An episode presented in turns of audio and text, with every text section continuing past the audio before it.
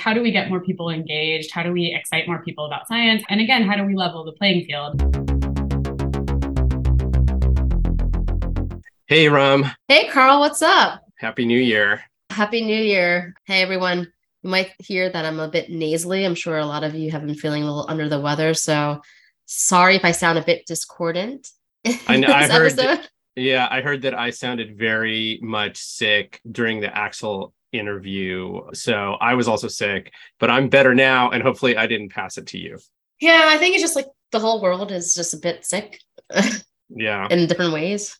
so the whole world is sick. And speaking of the whole world, as we record this, the biotech industry is meeting in San Francisco to celebrate, because I call it a celebration, the JP Morgan Healthcare Conference, which happens annually. And this is the first time the conference has been held since the pandemic. They held parts of it virtually in 2021 and 22. So I think this is the first time that everybody is converging on San Francisco. And we have a lot of friends and a lot of customers, clients who are all in San Francisco and the level of deal making is just astounding. JP Morgan is like the CES for our industry, except for JP Morgan's really focused on biopharma, not necessarily the biotech or SynBio that we've been talking about throughout these podcasts, but we will be getting into biopharma.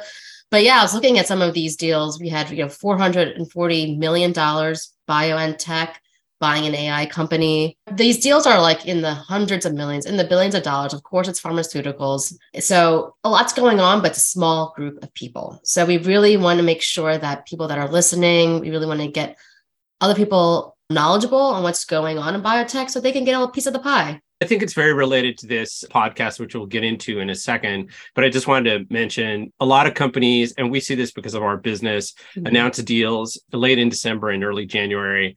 And we had a client who announced $100 million funding. Our friends at Asimov announced a nearly $200 million funding. That is much more of a SynBio deal, but it also touches therapeutics, particularly gene and cell therapy manufacturing and making it more efficient. And then big pharma tends to announce multi billion dollar deals during this conference. But a statistic that I just heard that I've been sharing is that I don't know what year, but let's just say 2020, 2021, the entire biopharmaceutical industry produced $300 billion in revenue around biologics. So that's any medicine that is produced using a biologic. So that could be an antibody, it could be a large protein. And $300 billion is bigger than the GDP of many countries. But from a volume point of view, if it's more than 100 liters or 1,000 liters of volume, it's a very small amount. And then on top of that, the number of people that are producing that value is very small. So this is an industry where very few people produce outsized results and are producing incredible amounts of value. And so I think that that's probably a good segue into this interview that we're having with Beth Tuck of GenSpace. Yeah, Beth really brings biology to the people, Beth and GenSpace and her whole team. She's doing it in a way that's accessible and friendly. It's not very academic, but very fun. And you'll hear the types of programs that she runs. I'm really excited to see what they're doing. We're going to their lab tomorrow. I had gone to their first lab, which was a little bit grungy. I hope that's not offensive. I think it's kind of cool. It's like really industrial in Brooklyn. I mean, hello. But this new space supposedly has newer equipment, bigger.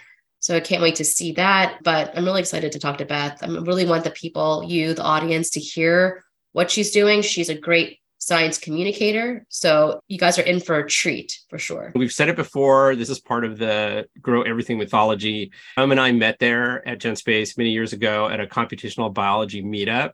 We also met Cass Smith there. We met Ellen Jorgensen there. We were part of a lobbying group that was lobbying the city of New York for more non healthcare biotech a few years ago. And we ended up meeting Shara of C16 Biosciences there there's a lot of people that we've met through GenSpace. It's been an enormous connector, and we know a lot of companies that have come out of there, most notably Curie Co and Opentrons. And Opentrons is a billion dollar valuation company that it probably employs 200 people in the New York City area. So GenSpace is a catalyst. It's an educational place and it brings a lot of people together. And I feel like we're very lucky to have it be part of our community and to be a part of that community.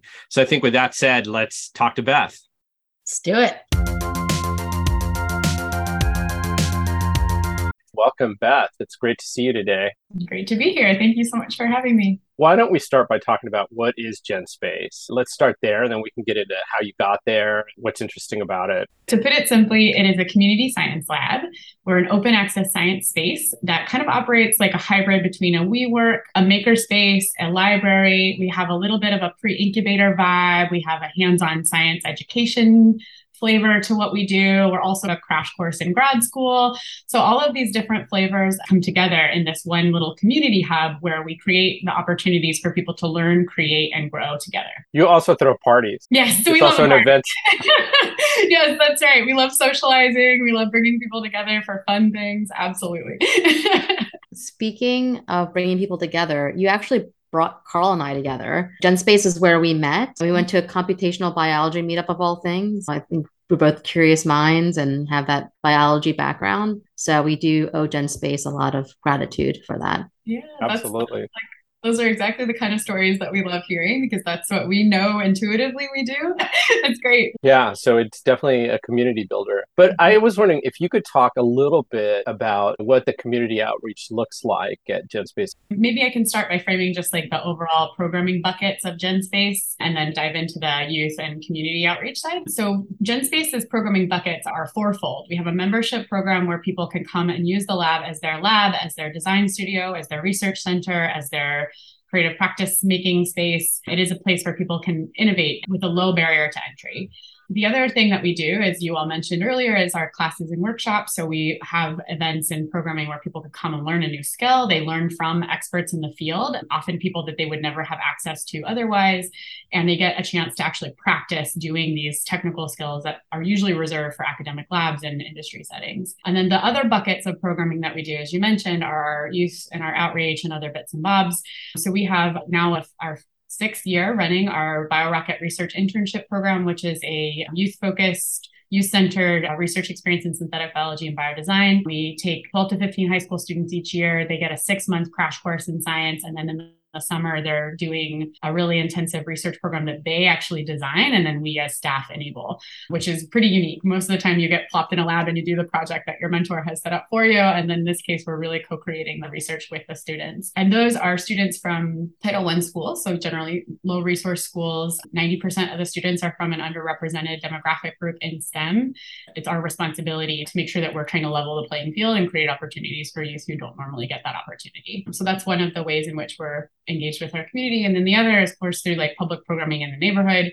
So just last weekend, for example, we were out from 11 to 6 at the Sunset Park Street Festival doing strawberry DNA with over 500 families that came through. And we were teaching them a little bit about science through a really fun hands on way and watching that magic of discovery when they pull up the DNA threads and they're seeing it for the first time. They're like, oh, normally I just eat this.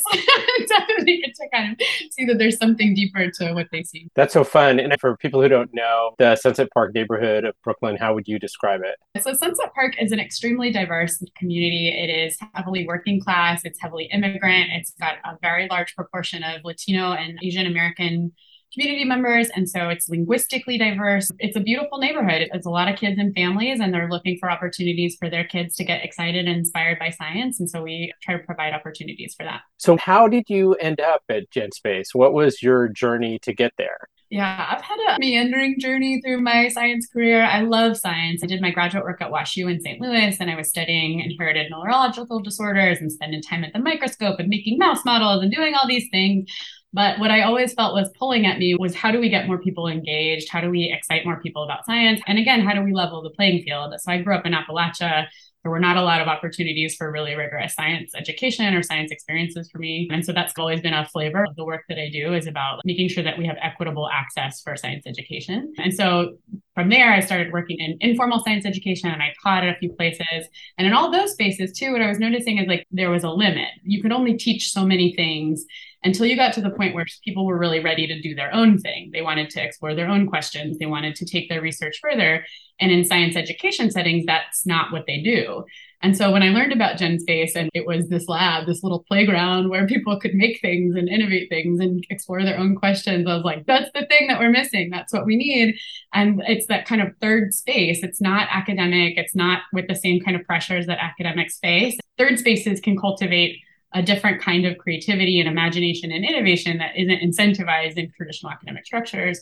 And again, it can take the education that step further where people actually really get to chase their own curiosities. And that's what I fell in love with about GenSpace was just the platformness, the place where you can make things. You said you grew up in Appalachia and then you were at Washington University in St. Louis what was the trajectory to get to New York City or to Brooklyn to GenSpace? Yeah, that's where the meandering part came about. so I worked in a science center, I adjuncted, I worked at a biotech startup, I taught in a high school, I landed at the NIH where I did a fellowship with them and the Smithsonian and the American Society of Human Genetics. And so with all of those, the unifying thread was we need more people to be participating in this emerging bioeconomy. We need more ideas, we need more diverse ideas, we need solutions that will meet the needs of, of more people, especially people who are not represented in these emerging fields. And where can we do that? Traditional structures at play just don't incentivize those things. So when I was in DC, I was working on setting up a community lab like GenSpace there. I have some really amazing collaborators there in the DC area who are still holding it down. but I was like lugging equipment around in the trunk of my car. We were setting up at a makerspace and a festival and a fair and doing PCR on the subway, whatever, whatever we could do, and starting to get involved in community science. And that's where I met Dan and Ellen and some of the original Genspace folks who eventually brought me up to be the education director. And then I transitioned to being the executive director about two years ago. Yeah, it's interesting because the Biden administration had that executive order. Yeah. And on Twitter, Ari Litman, a friend of ours, who's a VC, was asking, How would you spend the $2 billion? So it's been interesting to see how people are answering it. But there was someone who did post, some of this money should be for more educational efforts. But I think Ari, in response to the community lab comment, said that's actually a really inexpensive one and those should be widespread compared to like universities, compared to institutions, we're really cheap. We're really thrifty. We're really good at doing things that are efficient. And I think it, would be a very wise investment to support community labs. Yeah. And so then along this journey that you've taken from getting your doctorate and working in these community labs and doing all this educational work, what's been your big lesson that you've taken on this journey? Yeah, I think for me, the lesson definitely comes down to the reality that talent is everywhere, but opportunities are not. And so, really thinking through the need for spaces to cultivate that talent, right? There are innovative ideas in everything from fashion design to cosmetics to new potential therapeutics to public health. The ideas are out there, but they don't always have space, resources, access to other collaborators access to equipment, like those kinds of pieces that become barriers for people to actually take that innovative idea to the next level. And so that's fundamentally what we want to be doing at GenSpace. Give us a sense in terms of what the space looked like. I remember when it used to be on Flatbush Avenue, half the floor was like this weird makerspace, and the back of it was this cobbled together lab. How is this space? Describe the building that you guys are in, in Sunset Park and what's in there, what's available, what are the resources? Yeah, it's a funky little space still. People have been telling us it's a little bit more polished than the old space. but but it's about 1300 square feet. We have all sorts of gadgets and gizmos that people can use. We have about nine benches that people can use for their own research we have minus 80 we have a sterile hood we have a shaker we have all the incubators you could imagine. So we have a standard set of gear but we are also like actively growing things like plants algae kombucha all sorts of different types of microbes all in one place which is a very different thing for me coming in as a very traditionally trained science person. So that was a treat to get to see all the variety. And then because of that like variety of things that we grow we often have people innovating their own like open source hardware and software. So they're creating devices and things that can either support the growth of their favorite critter or make it easier for them to do their work from remote or other sorts of technology innovations. It's a cool space. I love it. And the thing about GenSpace, I think that probably also people don't know is that several companies have either come together or been incubated there and have moved on to big success. Could you describe those? Yeah, so we've had at least 13 companies and entrepreneurs coming through GenSpace since 2017, so averaging around three per year. So it's not a huge number, but it is a big impact in terms of those companies would never have been able to get off the ground if they hadn't come through our space because they had the access to the easy to get into technology space where they could build out their IP before they grew into being ready for their angel investors or their initial seeds or whatever it was. So we have four major areas where innovators work. It's in that low cost automated lab equipment. We've had some biopharma diagnostics and therapeutics company. We've had a couple that have worked in environmental remediation, wanting to engineer microbes that can degrade environmental contaminants. And then we've had a few that have been working in the consumer products, fashion, personal care, and a CBD company as well. Wow. Can you go into a little bit about those companies, like in the personal care space and materials and CBD? I don't think that's talked a lot often in biotech, but I think it'd be good for our listeners to hear. Yeah. So, um, as an example, one of the companies that has had intersections with GenSpace at one time or another is Curie Co. This is Erika Milczek's company and Will Shindel, who used to be GenSpace's lab manager. And I think, again, like you'll have to fact check me here. But I think what they're doing is doing enzyme engineering to be able to make replacements for what would typically be petrochemical based preservatives and other bits and pieces that go into consumer products, everything from band aids to laundry detergents to household cleaners, other sorts of materials, anywhere where there's a need for an enzyme that could replace a petrochemical preservative. Yeah, I agree. And I think the other thing I think of when I think of Curie Co is being able to order much smaller quantities of those enzymes. Because if you have to go to a big, like a Novozymes or a DSM, you're only going to get an order in of several thousand, several tens of thousands of liters. You're never going to be able to get like that bespoke enzyme. And I'll say this, and this might be true. I'm not sure that they're necessarily focused on the sustainability angle the way that Curie Co is. That's right. Absolutely. What about some of the other companies, if you can reveal those? Werewool has also called us home over the years. So, Werewool, maybe you all know this already, is a synthetic biology materials company. They're working on making performance fibers from natural sources. So, they're working on protein engineering for performance fibers. And they came to us initially as an outgrowth of the Biodesign Challenge, which also was an outgrowth of GenSpace.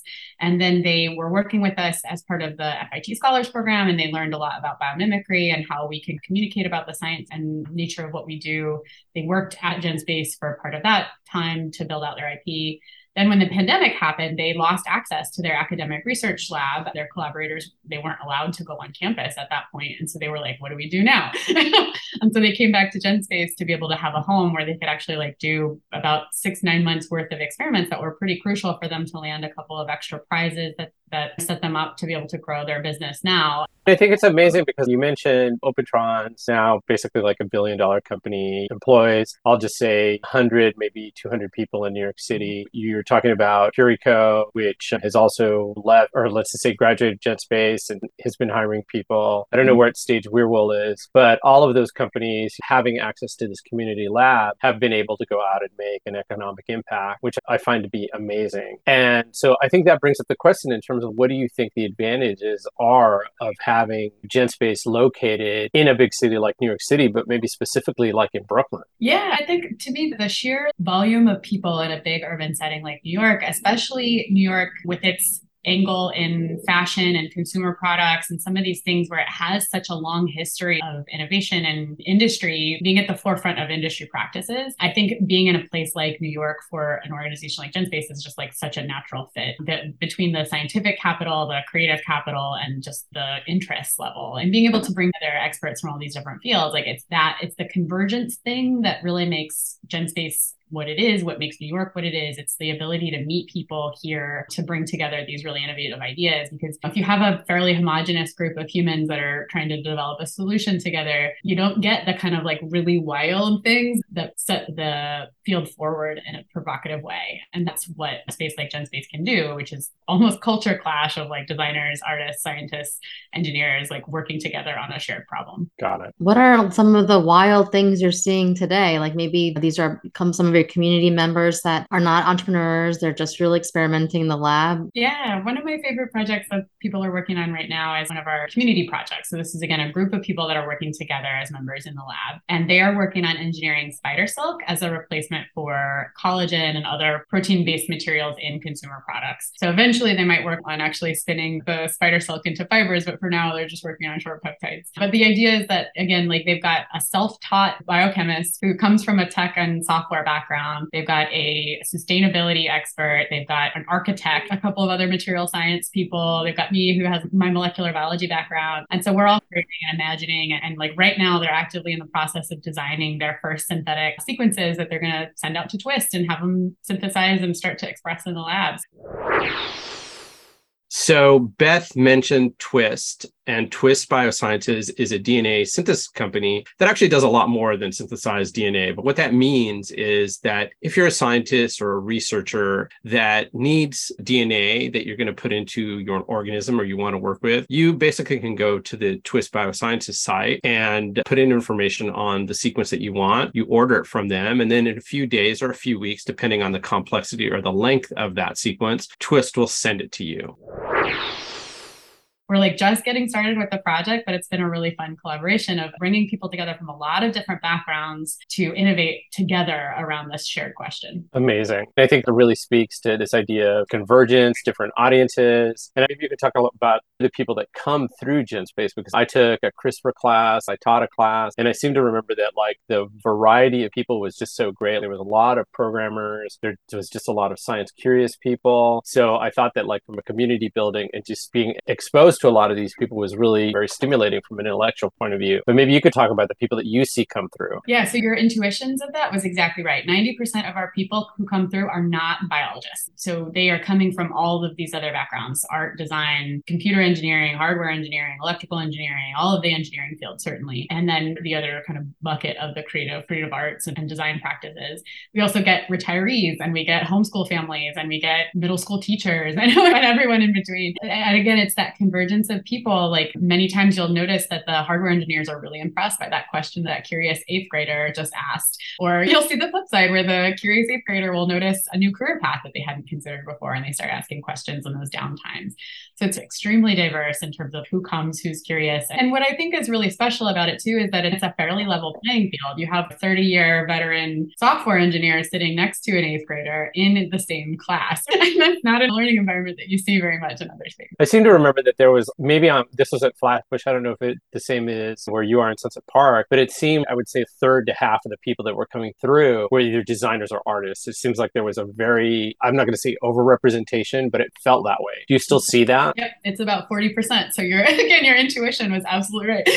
Amazing. Yeah. yeah. So Kristen, my wife, is a painter, art teacher, and I think she's taken like a lichen or some kind of microbial painting class. And then our friend Karen Ingram, artist, also teaches there. So I think it's amazing to, to see how the artists take to these new media. And then Dan, who was one of the original founders, Dan Grushkin, went on to start the Biodesign Challenge, which is just all about teaching designers how to use these new technologies to change design. And they're also seeing companies spin out of that effort. So I think being able to bring these diverse audiences turns out to be an economic driver that probably most people don't even consider. Absolutely. And what you'll find is that fashion designer teams up with that material scientist and suddenly they've got a new product line because they met each other at our lab. Yeah. I'm curious, like, what kind of feedback do you get from people that come through, like the members, the people who take classes? I know Erum and I are huge champions for GenSpace. We're always telling people about it. But what do you mm-hmm. hear people saying? Yeah, overarching message here is that GenSpace is lowering the barrier to entry. Like the stuff is just really hard to get your hands on unless you have a space where you can do it, unless you have mentorship, unless you have collaborators, unless you have an easy learning experience. It really is fundamentally about lowering the barriers. And so for our youth, they come out of our programs equipped and ready for their next classes. We hear over and over again that when they go into their AP bio class after they've been in our internship, they're like head of the game and they're teaching their peers how to pipette and how to load a gel and how to do all these things. Awesome. Getting their internships their first year in college because again, they're they already have this like really fundamental critical skill set that PIs are looking for.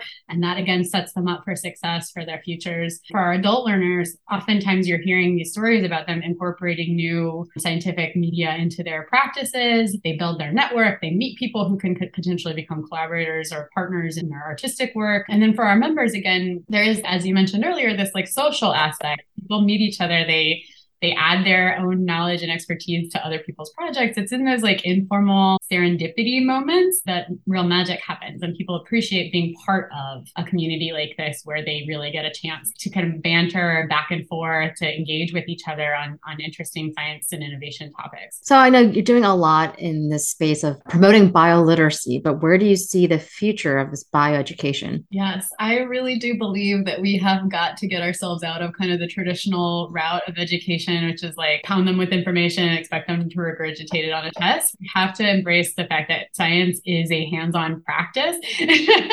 and we really need to push our policymakers and our educators to, to be able to like engage in hands on science. That really is the future. And I do believe that more and more science education and biology education, especially, is going to convert to project based around issues that are relevant to local communities, especially around these really big global issues like climate change and sustainability sustainability and access to healthcare and medicine and all of these other big problems messy problems and the ways in which we can empower young people, especially, but also adult learners and other folks who are going to be coming through and innovating in these spaces to think about local solutions and distributed networks for innovation. Yeah, right. I'm just going to interject a comment before you ask the next question, Erum, because the Biden executive order and then Ari's question on Twitter, it was interesting because there have been a number of people who said we should have labs or national labs that are set up locally. And I think of the six or eight ways that you can slice the US economy regionally and thinking what it would mean to have a regional lab, say, that's focused on the Northwest or the Midwest, and how, if that lab was just specifically focused on local issues, what that would look like. And I think it's a very interesting, newer way to look at not just creating economic opportunities, but solving problems that are much more local and getting people much more involved. And I would say, like, in order to get people more involved, they have to learn more about biology. And there's a big problem of bio illiteracy. So, do you have any thoughts on how to address address bio literacy? Yeah. In my view, we have to unpack a little bit about what we mean by illiteracy and what really trying to understand like what is it that motivates people? What is it that makes mm-hmm. them wonder what is it that makes them curious? What is it that makes them skeptical? And if you can understand like what those issues are then you can address the illiteracy a little bit more intentionally. Because if they're coming in not necessarily with an antagonism towards gmos but they're coming in with a concern about big ag that's a very different conversation than somebody coming in with a concern about gmo safety right and so you know really trying to understand like what exactly is motivating people for some of their questions that they have and respecting the understandings that they are bringing to that conversation, I think is really critical. So there is a pretty wide body of literature on this topic around like people's motivated reasoning, cognitive dissonance, the ways in which identity and political affiliation and understandings of how people operate in the world plays a role in how they understand and interpret science information. But my personal perspective is that this is really about relational work. It's really about trust building on a small scale. And like by relationship building, by, by understanding what people's concerns are, you can unpack what some of those misconceptions might be or just helping them have a more open perspective. And then the other piece of it, of course, is that institutions have really had a lot of degradation of trust over the past few decades. And so just wanting to make sure that representatives from big institutions have a grounding in community, ways in which listening needs to happen. I think those are very good strategies. But at GenSpace, you guys are promoting a lot of bioliteracy. Is there a specific tactic that has worked where you saw someone convert into being more bioliterate? Yeah, I'm just going to be blunt with you. I don't yeah. necessarily approach it from a lens of wanting to convince people. I want them to have an understanding of what their personal values are and how that intersects with emerging tech. So I don't see it as my role or my goal to convince people that biotech is good because it may not be. Right?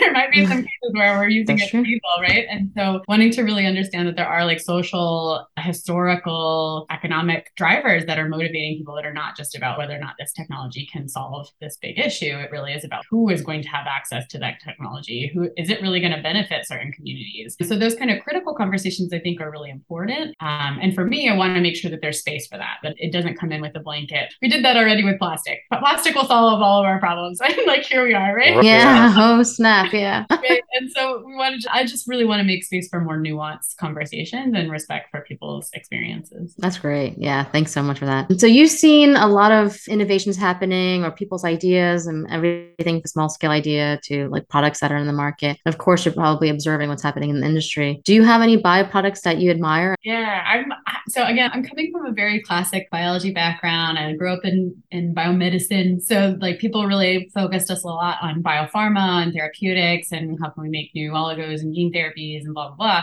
blah. Beth mentions oligos in the scientific parlance or in the life sciences. When you talk about an oligo, you're probably talking about a short sequence of DNA, it could be RNA. And that is something that you would also buy from a company like Twist or GenScript or GENEWIZ. There's several of these companies that provide oligos as a service to anybody that needs those kinds of sequences. So for me, coming into a place like GenSpace, what's really opened my eyes is the biomaterial space. I've been absolutely floored by the innovations that are coming out of companies like Werewool, like TomTex, like Ecovative, like MycoWorks, Bolt Threads, Modern Meadow, like all of them are just like so fascinated by the fact that they took biology to make a thing that lives in the world now. because biology takes a thing and it lives in the world. Yeah. And you can literally grow everything, hence the name of the podcast.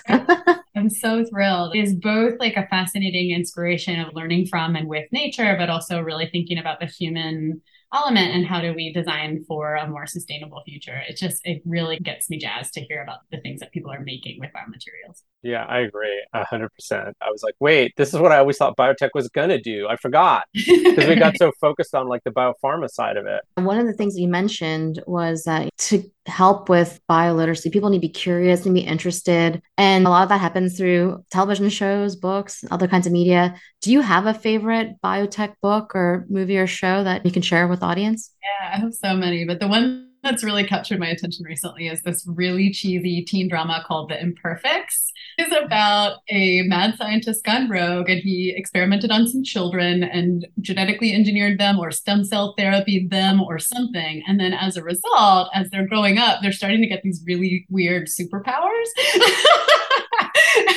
the science is like complete mess. I'm just to state that as it is shenanigans but it's really funny to watch and it's engaging for me as a science person to watch the ways in which people are positioning these like emerging technologies things like crispr stem cell therapies all sorts of interesting things that they're working on in the storyline the way that they're framing them the way that they're positioning them they even use the term biohacker which maybe some of your audience will know is a phrase that sometimes genspace uses as a way of unpacking who gets to do science. Biohacking is fundamentally about taking science outside of traditional academic and industry spaces and creating equitable access for people to do it themselves or to do it in a community setting. At least that's how we understand biohacking. And so they use the term biohacker as like this, like the villain of the story and these nefarious people who are trying to like hack the science and try to recreate this other scientist thing. And they're, but they're also using it for evil. and so it's like hearing some of these like framings, it's very entertaining for me, but I also recognize that could create some messaging that we should maybe address. But it's a really fun story. It's got great representation of races, ages, ethnicities, you know, gender orientations. Like there's the representation piece of it is really fun. It's a fun watch. It's very silly. But then um, but have you seen the actual Biohackers series yes. on Netflix, the German oh one? Yes. yeah, exactly. I couldn't watch season two because I could barely get through season one. Yeah. but what I appreciate about these stories, whether they're fictional or documentary films or whether they're science fiction books or whatever they happen to be, is that they open up conversations. They're yeah. conversation starters.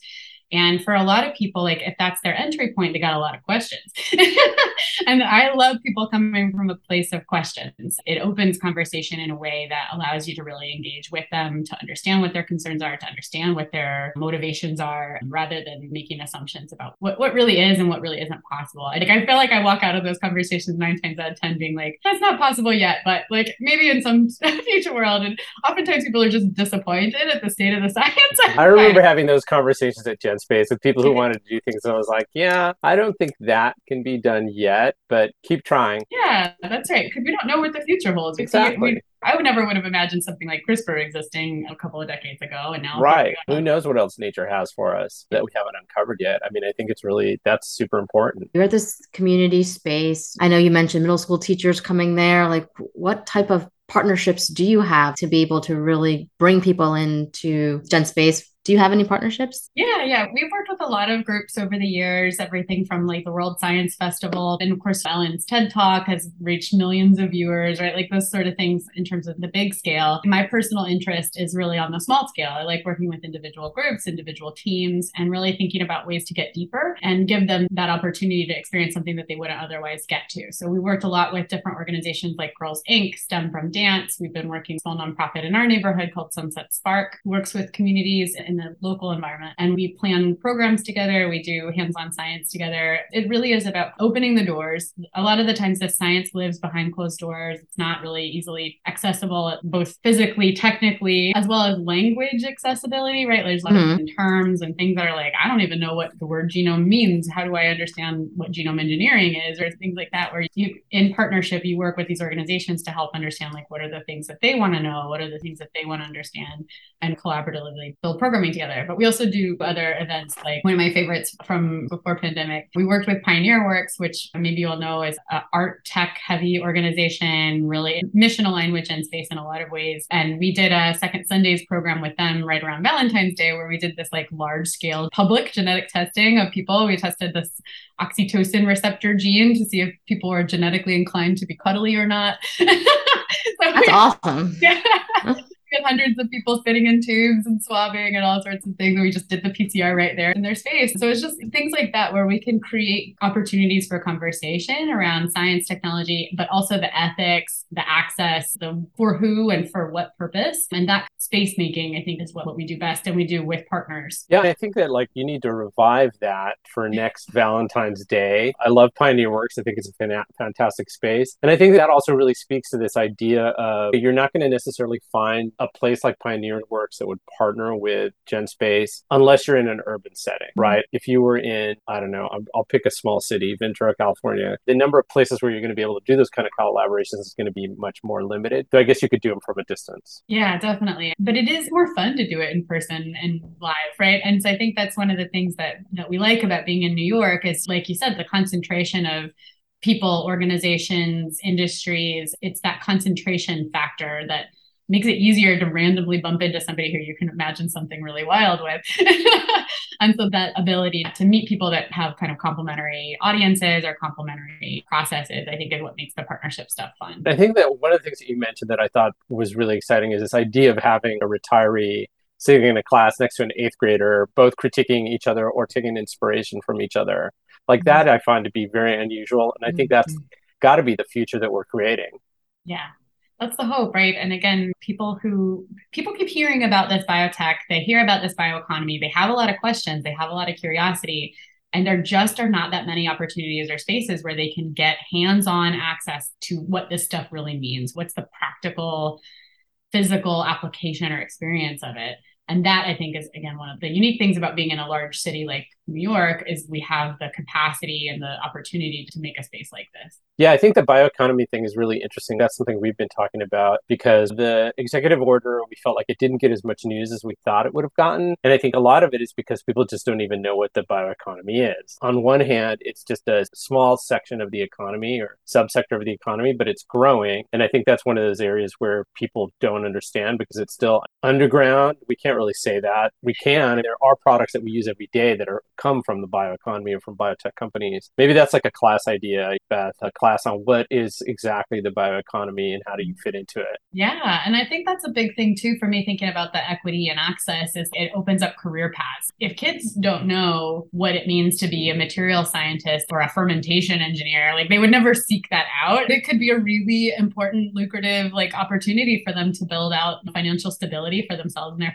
families. And so there's something really important to unpacking the language of bioeconomies, unpacking the language of what this stuff really means so that people can say, "Oh yeah, I can grow yeast in a in a container and watch it spin. I think the language access to me is a really crucial piece of this. Is like we use so much technical terminology and so much jargon, and it's really off-putting for communities who don't normally have access to these things or they feel like it's not for them. But if you really look at it, it's stuff that they, especially community knowledge, indigenous knowledge, they literally have been doing this stuff for centuries. so you know, if you start to really understand like what knowledge they're bringing from their own homes, their own communities, their own experiences, their lived experiences, that there's easy ties to start making. Yeah, it's interesting because it reminds me of two recent conversations that we've had. Speaking of Ari, he's one of the co-founders of LabDAO, which Mhm. basically the idea is to be able to distribute laboratory services globally. His thesis is that people who build their service on the platform will be very successful because there is a lot of lab equipment all over the world that only gets used uh, like less than 20% of the time that it's designed for. But then the other thing about language and not understanding, we just had a conversation yesterday with someone talking about these family owned contract manufacturing organizations that are basically fermentation sites they're basically built by a family. They service companies all over the world. And there's a lot of room for a lot more of those. It fits into the whole thing about the microbreweries.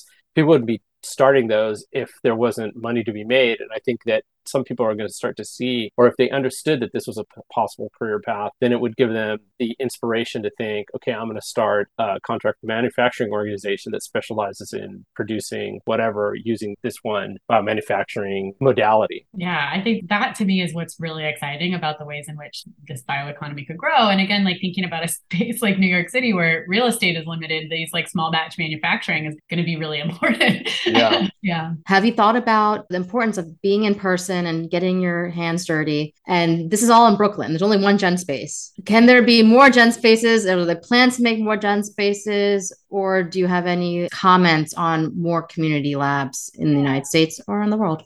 Yeah, so GenSpace is part of a global network of community labs and community lab ish groups. In Good. the US, there at least probably 10 or 15, maybe more labs like GenSpace scattered in mostly in the major cities, but there's also some like surprising places where they've sprung up. And in some cities, there are multiple community labs. And so these spaces definitely are like implementable in other urban settings, especially because, again, there's this concentration of scientific capital, creative capital, you know, access to resources, financial capital, other bits and bobs that really are important for making these spaces work.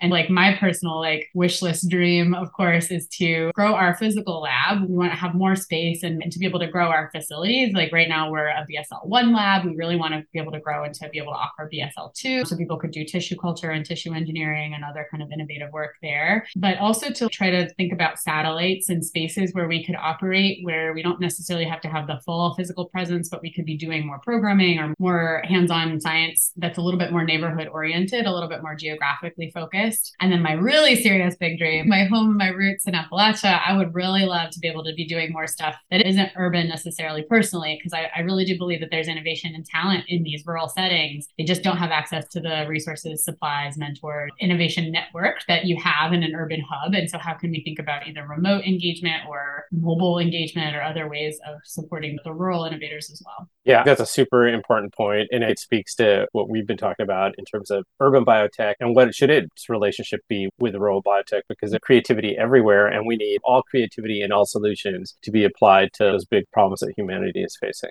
Mhm. Is there anything else, Beth, that you think that we should have covered that we didn't? Yeah, I guess I just want to make sure that I emphasize like ways to get in touch. So if you're curious to learn more about GenSpace, the programming that we do, uh, ways to get involved either by teaching, volunteering, joining the lab, most of of our information can be found on our website. It's just genspace.org. And we're on all of the major social media channels at GenSpace NYC. So those are the easiest ways to get in touch. Fantastic. All right. Thank you so much, Beth. We really appreciate talking to you today. Yeah, thank you so much for having me. This was super fun. Well, that was a fantastic interview.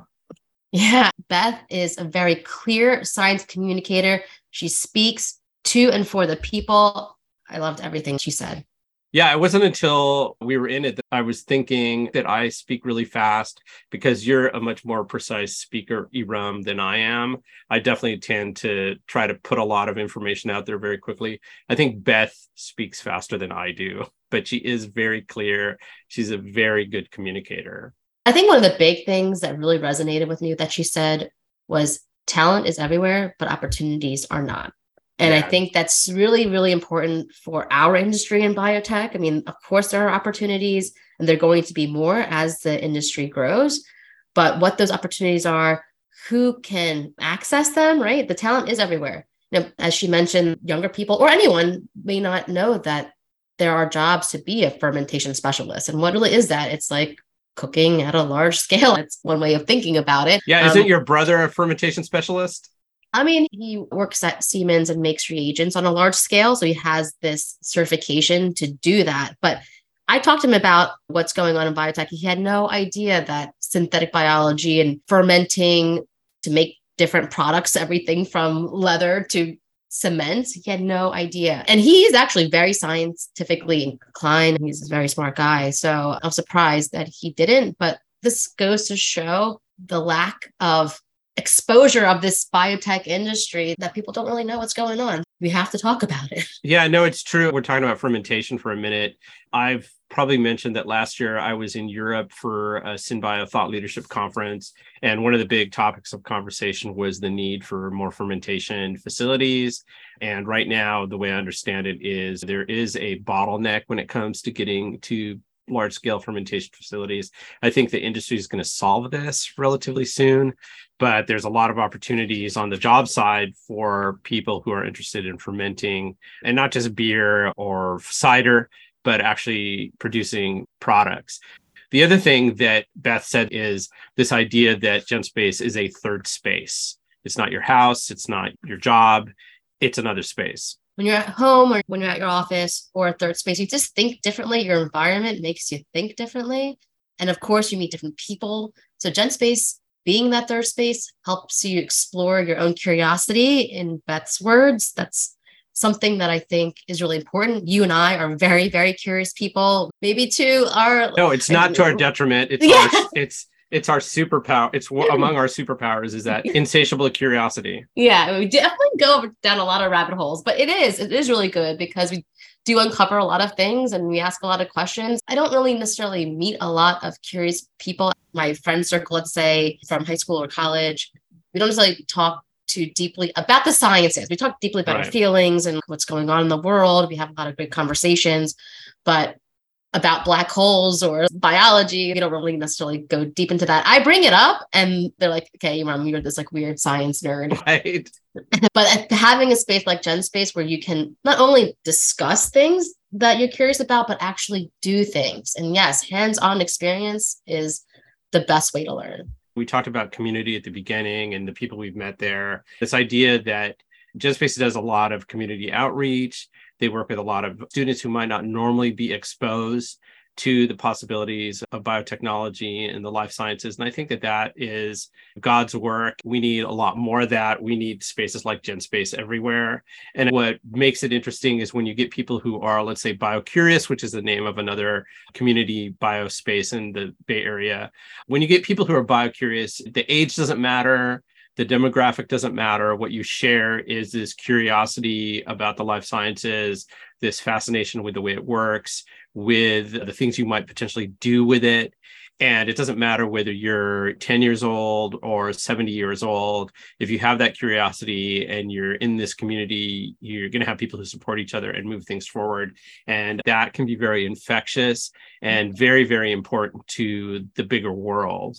From a motivation point of view, you're more motivated when you're around people who share that same curiosity that you do. Yeah. And not just the curiosities, there's also the need. Something I think we should talk about in a future episode is the whole concept of biohacking. There's a lot of solutions in biotechnology, especially for people that have untreatable disease. It's a very gray area because, of course, you don't want people treating themselves for a disease that maybe a doctor or another drug can treat. But at the same time, if you have no options, biotechnology can offer a solution if you know how to use it and how to create those therapies. But I'm opening up a door to a conversation we could have in the future. You and I offline been talking about drug pricing and the price of therapies and how expensive they are. And I think we need to find some people that we can bring on to talk about that. But continuing this thread of education and science literacy, bioliteracy, I really want to get Natalie Kuldell of BioBuilder and or Karen Ingram, who wrote the BioBuilder book, which is about teaching middle grades teachers how to teach synthetic biology. And Natalie has been a friend of ours. We'll call her a friend of the pod. And so I think we need to get her on to talk about what she's doing, the efforts that she's done, how things have changed over the years. That was some of the insight that I got from talking to Beth is how the lab has changed, how what they do has changed. And I think all these things work together to increase awareness of what's happening in this field and in this community. Awesome. Thank you, Beth. Hopefully, you're listening and your team and your community. We love GenSpace and we will see you soon. Before we close out, I just wanted to do a quick shout out to Jacob Barnett, who's a listener of ours who wrote us a really nice note.